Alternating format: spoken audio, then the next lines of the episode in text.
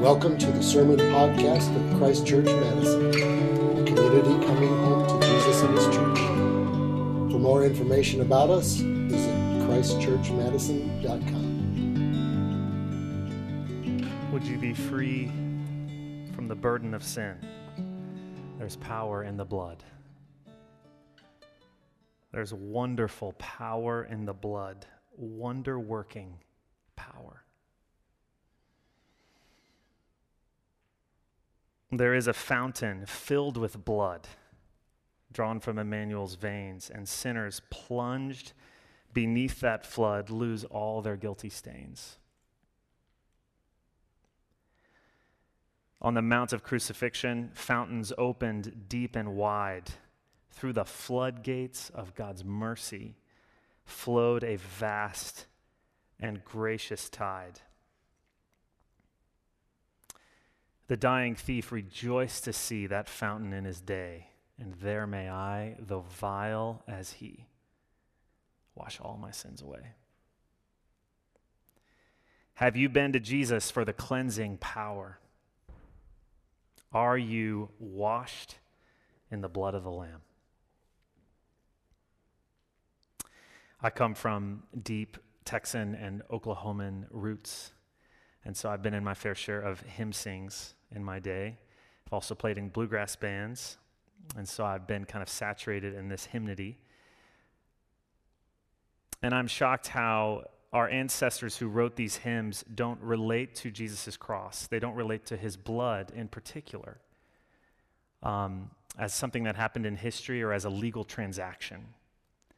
And I find that for me, having been a Christian for some time, and whether you're here and you're new to Christianity or you're watching or you've been in the church for a while, it's easy to think about Jesus' cross as a legal transaction. My debt was paid, I'm forgiven. But the people who wrote those lyrics are interacting with it in a way where they're saying, no, Jesus' blood has power for you now. Have you experienced it? Don't you love how many questions are in the old hymns? Would you be free from the burden of sin? There's power in the blood. The hymns are invitations. What was the wonderful, wonder working power of the blood? That's our meditation this evening. Reminding ourselves that there's power in the blood. That's wonderful. Maybe discovering it for the first time. But in order to dig into and understand the power of the blood of Jesus, we really need to begin by reminding ourselves what the power of sin is. Because the power of the blood is all about overcoming the power of sin. And to understand that, the power of sin, I actually want to take us back to the very first time that the power of sin took over um, with the fall of Adam and Eve. So if you are at home, and you have a Bible, I want to encourage you to grab your Bible and turn with me to Genesis 3. If you're here and you have a Bible, would you do the same? If you don't have a Bible, it's totally okay. I'll read it. This is Genesis 3, verse 6, is where we're going to start. Genesis 3, verse 6. So when the woman saw that the tree was good for food, and that it was a delight to the eyes, and that the tree was to be desired to make one wise, she took of its fruit and ate, and she also gave some to her husband who was with her, and he ate. That is the first sin in history. The first time people rebelled against God, the first time that somebody did something wrong. And Genesis, in verse 7, says there is one immediate consequence of the first sin there's only one thing that's pointed out that happens as a result of this in this epic historic moment. And it is, verse 7 Then the eyes of both were opened, and they knew that they were naked. The consequence of their sin is that their eyes are opened. They see that they're naked. But Genesis is not talking about actual eyes, right? Because they had eyes, their eyes were already open, and they were looking at each other's naked bodies. The opening of their eyes is not literal here, it's poetic. It's a metaphor for the conscience, for the eyes of the soul, the eyes of the heart.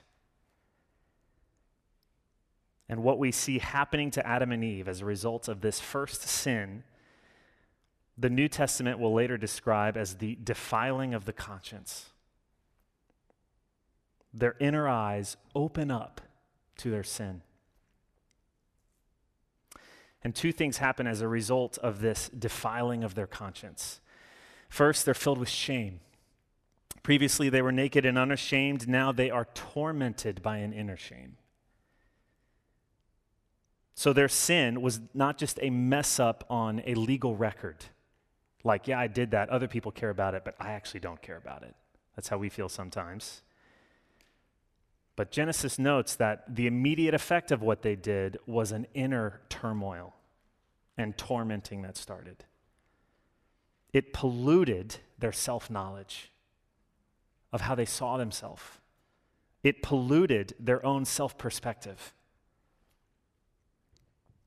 It wasn't just that they did something wrong, and they did, they also felt wrong.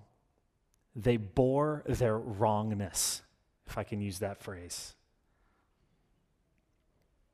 The second thing that happened as a result of that was that they hide.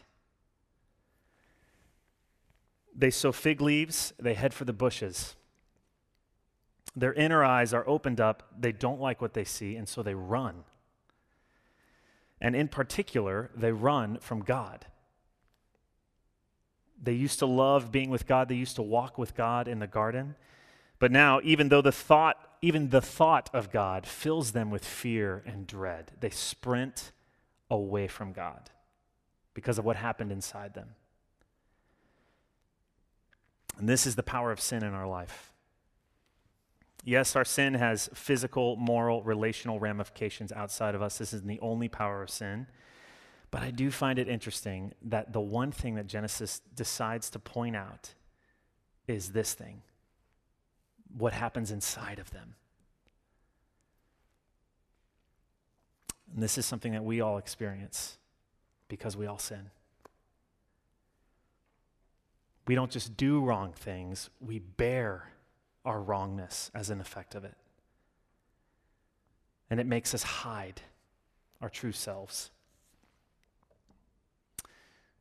People don't have fig leaves anymore, but we do have lots of types of fig leaves. So, our plight from sin, if we're tracking with this, is not just external or legal, it's internal, it's spiritual, it's emotional. We don't just need a debt to be canceled, we do need that, and Jesus does do that. What we need is a reversal of whatever it was that happened to Adam and Eve on the inside that filled them with shame and made them run. Did you catch that in Psalm 51? David says, My sin is ever before me. He's not speaking literally, he's bearing it. And he says, You desire truth in the inward parts. When we experience this, and we all do, it's miserable, and we usually try to deal with it in one of two ways. First, we try to purify our conscience through Christian morality or religiosity we think when I do bad things, I feel awful. So I'm just going to stop doing bad stuff. I'm just not going to do any bad things anymore. And that sounds like a great idea, except it never works because no one can stop. Eventually, you're going to do that bad thing again. It's going to double your inner shame, and it's going to double your efforts that you have to put in to hide yourself even more. And that, for those of you who have ever been in legalistic circles, is a vicious cycle. Jesus saw the Pharisees, who were the greatest do gooders of all time, law keepers. We shouldn't put these people down. They kept every rule. But Jesus looks at them and he says, Man, you guys are so clean on the outside, but inside you're so messed up still. You clean the outside of the cup, but the inside is so dirty. Religion, whether it's false religion or even Christian religion, can never purify your conscience. The other way is to do what the Bible calls searing your conscience. And this is just to try to drown it out. Um, it feels bad, it's getting in the way of things, you hate the way it makes you feel, and so you just try to repress it, to drown it out. There are many ways to sear your conscience. One is through substance abuse. I feel awful, so I'm just going to get drunk. I'm just going to wake up every morning and get high. Another one is intellectually trying to drown it out. I can't bear this inner turmoil any longer, so I'm going to get a PhD in philosophy and I'm going to argue my way brilliantly around my conscience until I believe it's not there and it's a social structure that I can deny. Another way is just entertainment. Just watch the next Netflix episode. Pour yourself into a hobby so you don't have to stop and listen to what's happening inside of you. And yet, nothing, nothing has the power to overcome a defiled conscience. Nothing has the power to blind the eyes that have been opened by sin. We self medicate. We have extremely impressive fig leaves, but they're still exactly what they were for Adam and Eve coping mechanisms just a way to try to cover up. And they're a far cry from the opposite, which is being free and able to just be in God's presence, to be in another person's presence. The power of sin is so many effects, but that's a big part of the power of sin over us. Now, what is the power of the blood? Would you flip with me in your, to your Hebrews reading? This is where I want to camp out for the rest of our time. And there's two different portions there. Let's start with uh, chapter 9, verse 13 and 14. Verse 13. For if the blood of goats and bulls and the sprinkling of defiled persons with the ashes of a heifer sanctify for the purification of the flesh, how much more will the blood of Christ, who will the blood of Christ, who through the eternal Spirit offered himself without blemish to God, purify our conscience from dead works to serve the living God.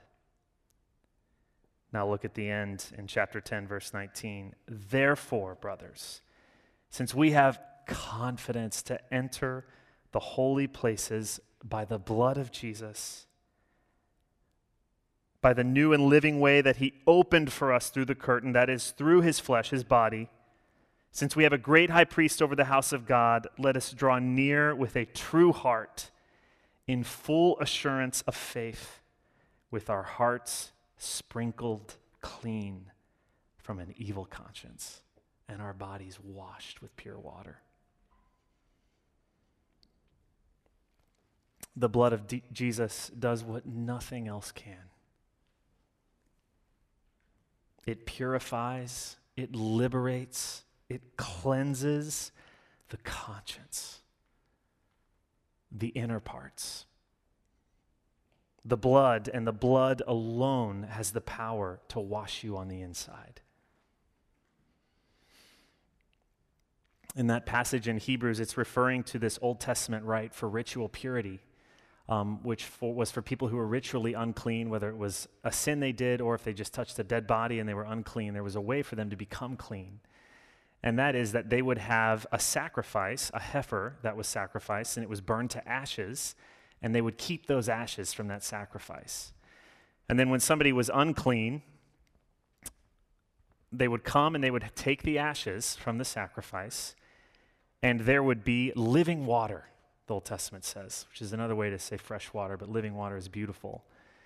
And they would take some of the ashes and put it in the water, and then they would take a hyssop branch, which is why it talks about hyssop in Hebrews, and they would dip it in with it, and then it would be as simple as sprinkling them with the water.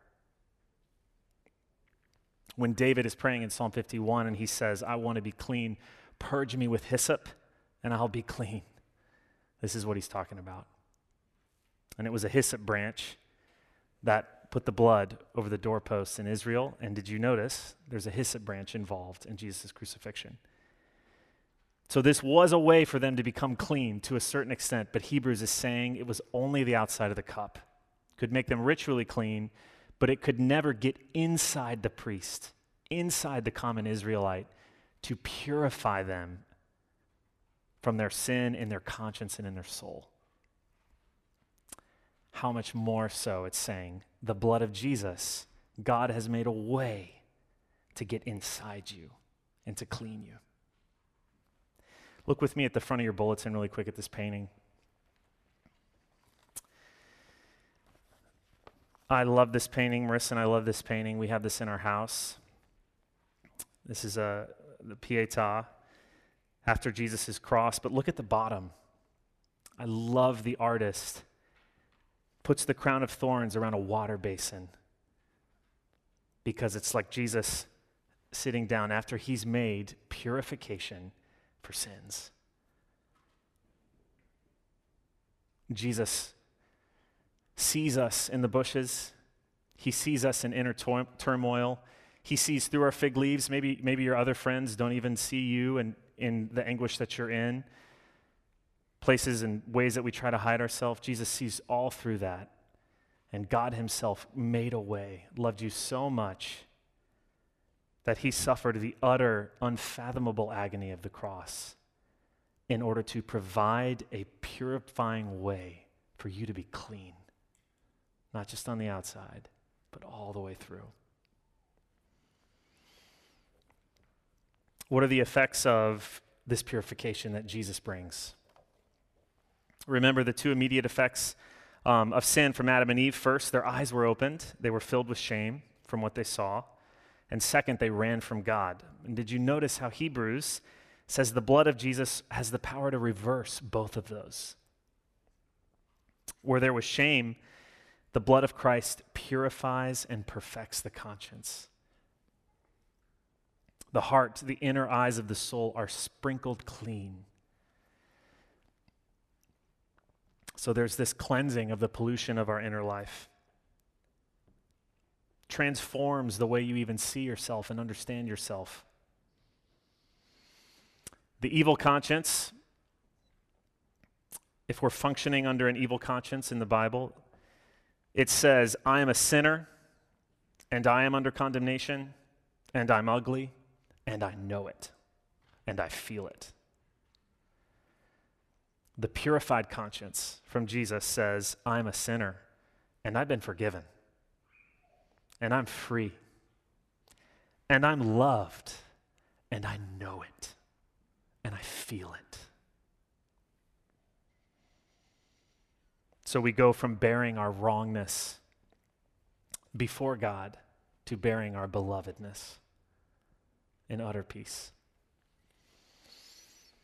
And what happens as a side effect of that is a reversal of the other thing that happens to Adam and Eve. You come out of hiding, you don't need to hide anymore.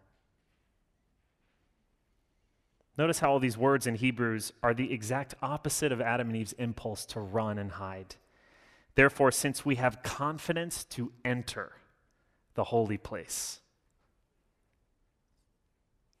let us draw near with a true heart, with full assurance. There's no fear there anymore. It says elsewhere in Hebrews, you might know, we boldly approach the throne of grace. So the power of sin bearing down on our conscience is characterized by fear, dread, and shame, and the impulse to hide but a conscience which has come under the wonderful, wonder working power of the blood in Jesus is characterized by forgiveness, by a lightness, confidence, full assurance of faith to be in God's presence, and the impulse to draw close to God. Sin makes you run away. The blood of Jesus makes you just sprint towards union with Him.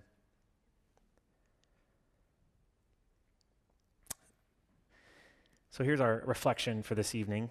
as we enter into our service, what characterizes your inner life?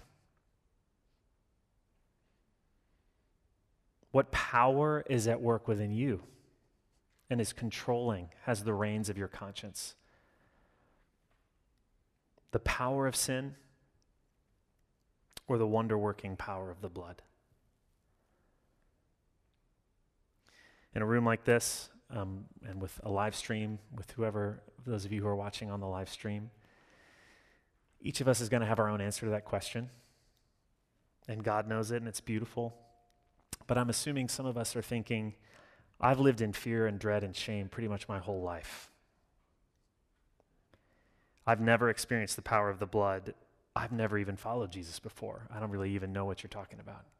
But I, I would like some of that, please, if it's true, if there really is power in it. Others of us, I'm assuming, are thinking, I'm a Christian and I know I'm forgiven. And I even have tasted some of that before but not right now.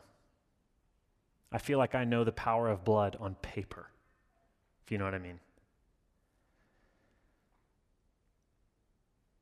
I'm more in touch with my wrongness than with my belovedness.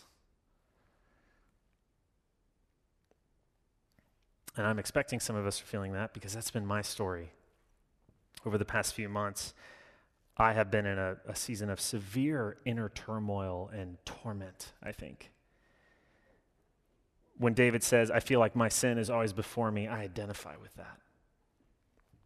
Some of that was the depth of my own sin becoming revealed to me, and part of it I know was the enemy, who's the accuser, is shoving myself in my face.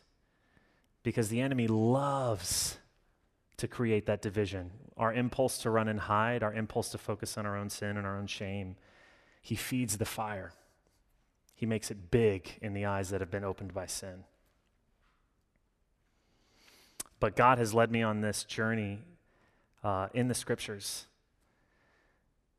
to ask for. I've had this surge of a desire to rush and cling to the blood of Jesus and to ask for its power in my life and to receive it, and it has been utterly transformative for me. And I'm a pastor. Just as there was that one sacrifice that had ashes and it was continually applied through the living water. You brought the water and sprinkled with it. In the same way, when we come to Jesus, we're forgiven. Notice Hebrews says he secured an eternal redemption. It's done. But there's a continual application of Jesus' sacrifice. This is a font. It's new. We've never had it before, which is really exciting. Um, it's beautiful. It, it's with our other things, but in an Anglican church or in other traditional churches, you'll find one of these is by the door. Because when you come into worship, and it will be in, by the door soon, uh, we'll have a baptism on Sunday. But it's by the door because you're always entering into God's presence, like Hebrews, through the waters of your baptism. And so sometimes you'll see people in church walk into church and do this just to remember your baptism and that you've been cleaned. We do this thing sometimes in our churches where we actually, we won't do this this Sunday because of COVID, a priest will walk around with water and literally just sprinkle the crowd. I actually might have just got you, Ethan. And all of it is a ministry of continually applying the purifying, sprinkling blood of Jesus deeper and in more profound ways. And that's what we're here to do tonight, regardless of wherever you are at. Some of you might be new to Christianity, and this might be a time where you're thinking, I want to experience that for the first time, and I actually want to receive that from the first time because it's, it's on offer. And for those of us, again, a huge part of my experience was just realizing that the enemy, I was, I was being bullied uh, by a, an evil conscience, a, defi- a defiled conscience. That can happen. And the power of the blood for me has been washing that and just cleansing it. I'm beloved. I'm free. I'm loved. I'm forgiven. So, we're going to spend the rest of our time tonight in prayer and worship. We're going to open up our hearts to God, and we're going to ask Him to minister that power to us. there's a couple way we're going to open up spaces for this. Um, in a second, we are going to do something that people have done for a really long time. I was talking to somebody in our church that said he, they read this morning uh, that some people were doing this in the fourth century, and even then it was called ancient. So imagine how old that is. But we are going to pick up our cross and we're going to have a procession of it around the room. It might be new to some of us, but it's a, a really powerful way that we kind of get to see the cross moving in our midst. And after that, we're going to lay it down on the stage. We're going to, we're to move uh, some of our furniture here. And we're just going to have a chance to come up and spend time with the cross. Um, this is something that people have done for a long time and are doing tonight all over the world. Um, we'll explain how we do that in a second in terms of with coronavirus and keeping that safe. Um, but I want to encourage you guys to, to take some time with the cross and just even to come up and be close to it and to pray over it and to pray into this. Where do you feel like the power of sin is ruling over you, and where do you want the power of, of Jesus' blood to sprinkle it clean, to wash it?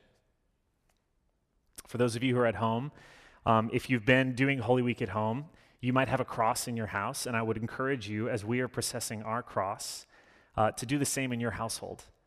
Um, and so you can put a cross down in the middle of your room and you can pray around it, or even if it's a small cross or anything, just to have that as a symbol in your house or living room to pray with. We're also going to have prayer ministry. There's just going to be a couple people, I'll be one of them back there, um, who would love to pray for you. And I want to encourage you to receive prayer. Uh, if there's anything that you really want to pray into or you need to confess and receive just somebody praying over you the Lord's forgiveness um, and ministering to that to you, I would encourage you to do that. And just with this theme of being sprinkled by the blood of Jesus, one of the things we do in prayer is we actually use holy water, uh, which is new to some of us, but it's just a symbol, just like we have a font. It's a reminder of our baptism. Um, and so, if you're comfortable with that, they can even just help, just minister you just some holy water while they're praying for you to just experience that sprinkling in Jesus. And for those of you at home, again, I want to encourage you. Uh, Maddie and Marissa are going to lead us in worship, um, and we're just going to have time to to be with the Lord in this time. And for you at home, I would love to encourage you to pray as well. If you have someone you can pray with, or just pray with the Lord. Therefore, since we have confidence to enter the holy places by the blood of Jesus, by the new and living way that he opened for us through the curtain, that is, through his flesh and since we have a great priest over the house of God, brothers and sisters, let us draw near with a true heart and full assurance of faith, with our hearts sprinkled clean from an evil conscience and our bodies washed with pure water. Let us hold fast the confession of our hope without wavering, for he who promised is faithful. In the name of the Father, and the Son, and the Holy Spirit. Amen.